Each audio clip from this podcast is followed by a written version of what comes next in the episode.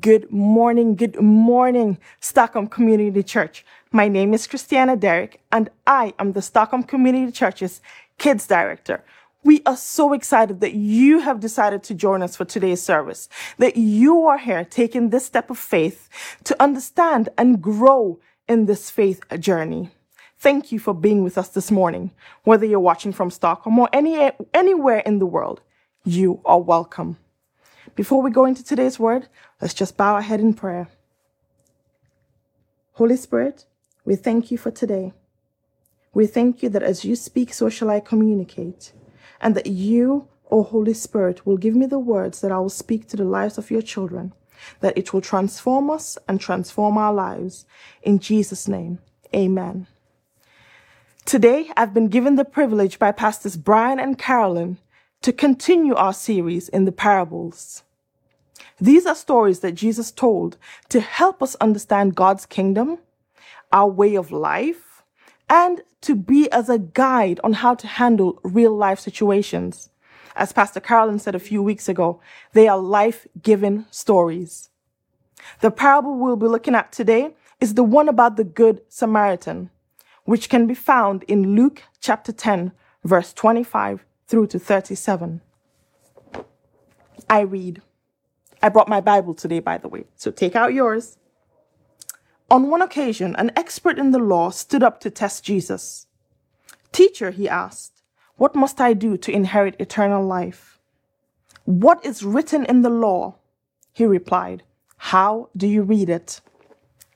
I want to take a moment to dive into this a little. We see here that this person is an expert of the law. Yet here he is testing Jesus. An expert in its explicit sense would not test Jesus because he already knew what the law was. Rather, he would be the one teaching the law and not asking questions. But this clearly reveals that he was an expert in knowing what the law stated, but not understanding it, and certainly not living by it. I've encountered many people, including myself, who know scripture, but do we truly understand what it means? And do we live by it? But Jesus in this story, being God, being the good father he is, he accommodated the question, accommodated the expert in the law, so that this scripture could come about for our understanding and for our growth.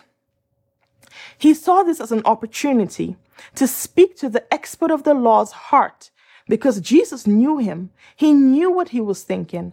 He knew what he wanted to achieve. But being God, being the good father he is, he had the patience to try and teach him, to try and give him an aha moment because he realized that the expert of the law has just been reading the law, but not truly understanding it. We talked about this last week. We said sometimes you read scripture and you just don't understand it. And sometimes you read scripture over and over again and you have like an aha moment. So that's what this sort of was an aha moment that was about to happen for the expert of the law. I also believe that in this scripture, when Jesus put the question back to him and said, What is written in the law? he also asked him an important question How do you read it? He was trying to bring forth something here. He was trying to explain to the expert that, yes, you see words and you read it, but this is a spiritual book. These words are spiritual, they are life. There's a way that you have to read it. And so when Jesus says to him, How do you read it?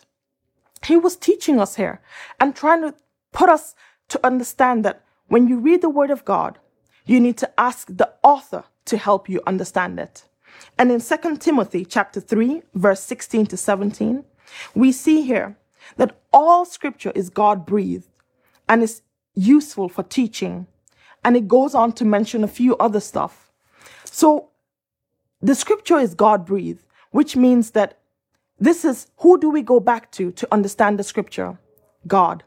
The Holy Spirit, who inspired men to write these words, is the one we need to return to when we're reading the scripture.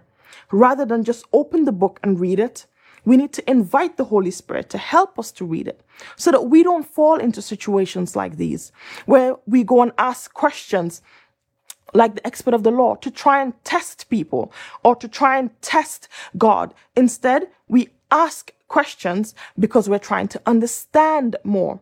We ask questions to the author of the book so that he can teach us what is in the book and that we will understand it and be able to live by it.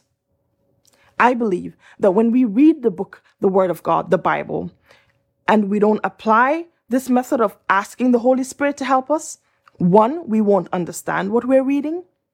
Two, we'll read it and think we've understood it, but yet give it a wrong interpretation.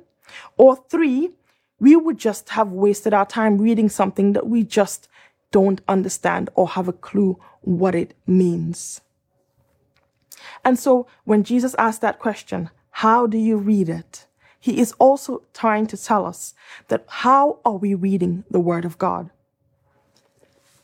In verse 27, after Jesus asked him, How do you read it? He answered, and of course, he answered literally Love the Lord your God with all your heart, and with all your soul, and with all your strength, and with all your mind, and love your neighbor as yourself. He responded to Jesus exactly how he read it in the literal sense, because this is how he has been reading the word. He has been gaining knowledge, but not becoming wiser because he has not been applying the word.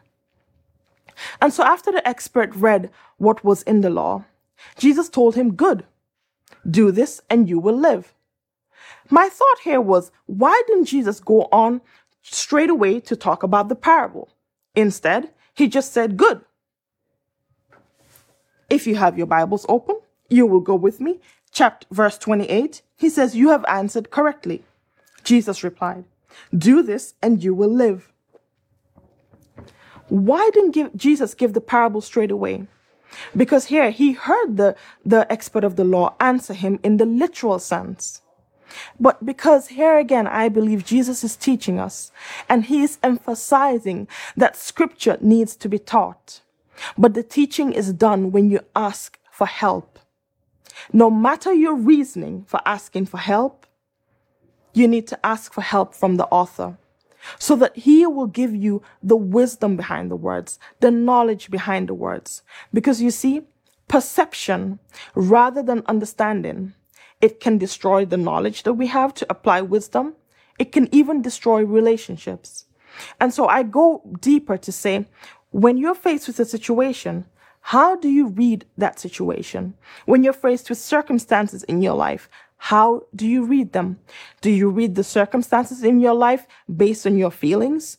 Or do you go to God and say, Lord, why am I in this season? What is going on? Help me to understand it. When someone speaks to you, do you just take what they say in the literal sense? Let's say someone says something to you and offends you. Sometimes we perceive that someone has offended us. We take offense to what someone says because of our perception. Yet, that person never intended to offend us. And so again, I ask you, how do you read into situations? Always, when you're faced with a situation that you do not understand, let not your perception or your feelings take over.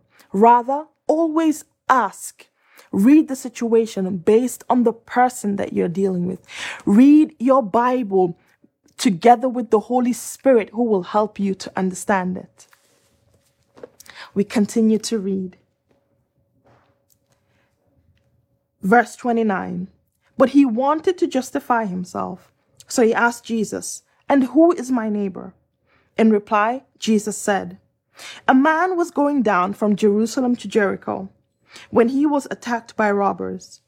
They stripped him of his clothes, beat him, and went away, leaving him half dead. A priest happened to be going down the same road, and when he saw the man, he passed by on the other side. So too, a Levite, when he came to the place and saw him, passed by on the other side.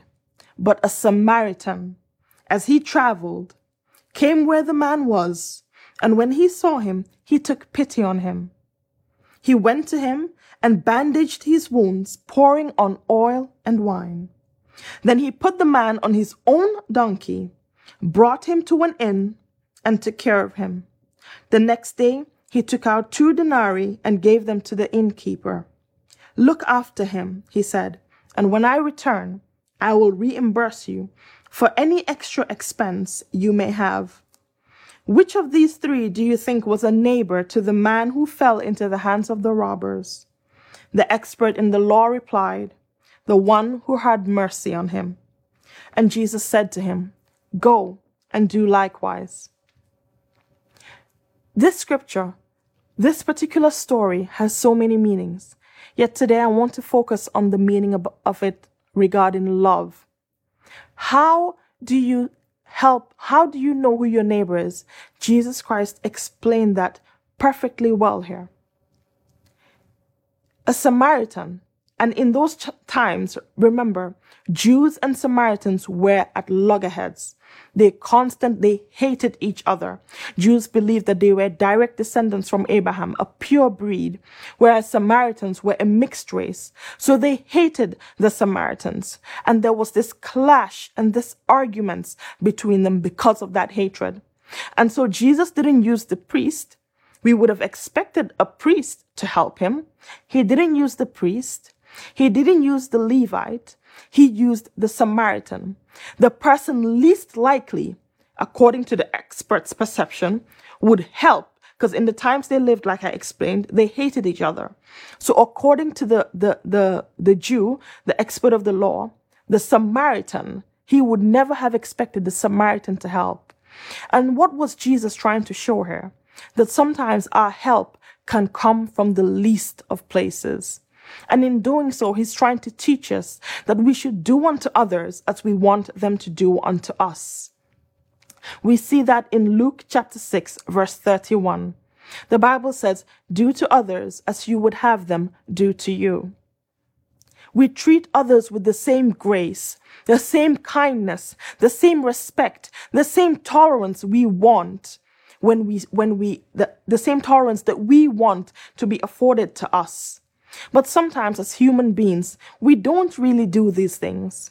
We will get offended by what someone says, even if the person didn't mean to offend us.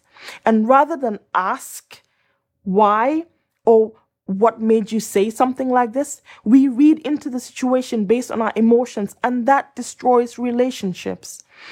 But then, if we were in um, turned around situations, we would want them to ask us. And so today I want to encourage you that as you go through life, remember to always afford grace to people, the same grace that you want them to afford to you. Treat them with kindness, with respect. And when you see someone in need, because honestly, if we had just read the scripture without this explanation, this life giving story that Jesus told, I would have thought that a neighbor was the person who lived next to me. If Jesus hadn't broken down that my neighbor is someone who needs help, I would never have understood it. And yet again, we see here why scripture should not be read without understanding. Scripture should not be read without insight, without discernment. And these things can only come about when we ask the Holy Spirit for help. You need the Holy Spirit to explain the scripture to you, to give you understanding of it so that you don't misinterpret the words or just read them literally like the expert of the law did.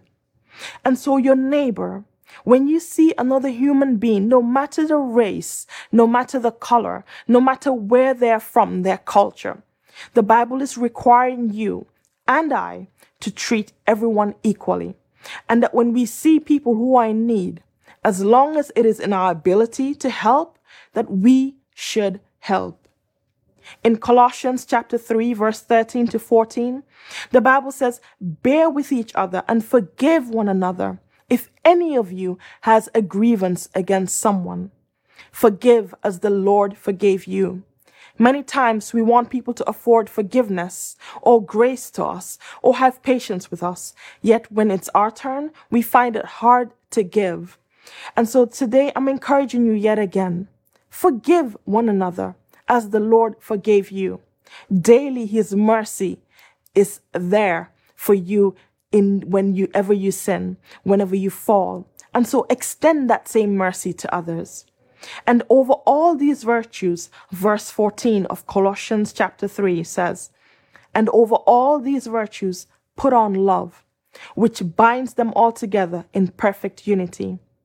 Proverbs chapter 10 verse 12 says, Hatred stirs up conflict, but love covers all wrongs.